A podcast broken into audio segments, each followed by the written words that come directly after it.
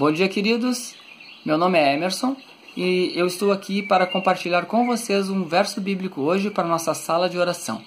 Vamos abrir a nossa Bíblia em Isaías, capítulo 43, verso 20. E ele diz assim: Os animais do campo me honrarão, os chacais e as corujas, porque fornecerei água no deserto e riachos no ermo, para dar de beber ao meu povo, meu escolhido.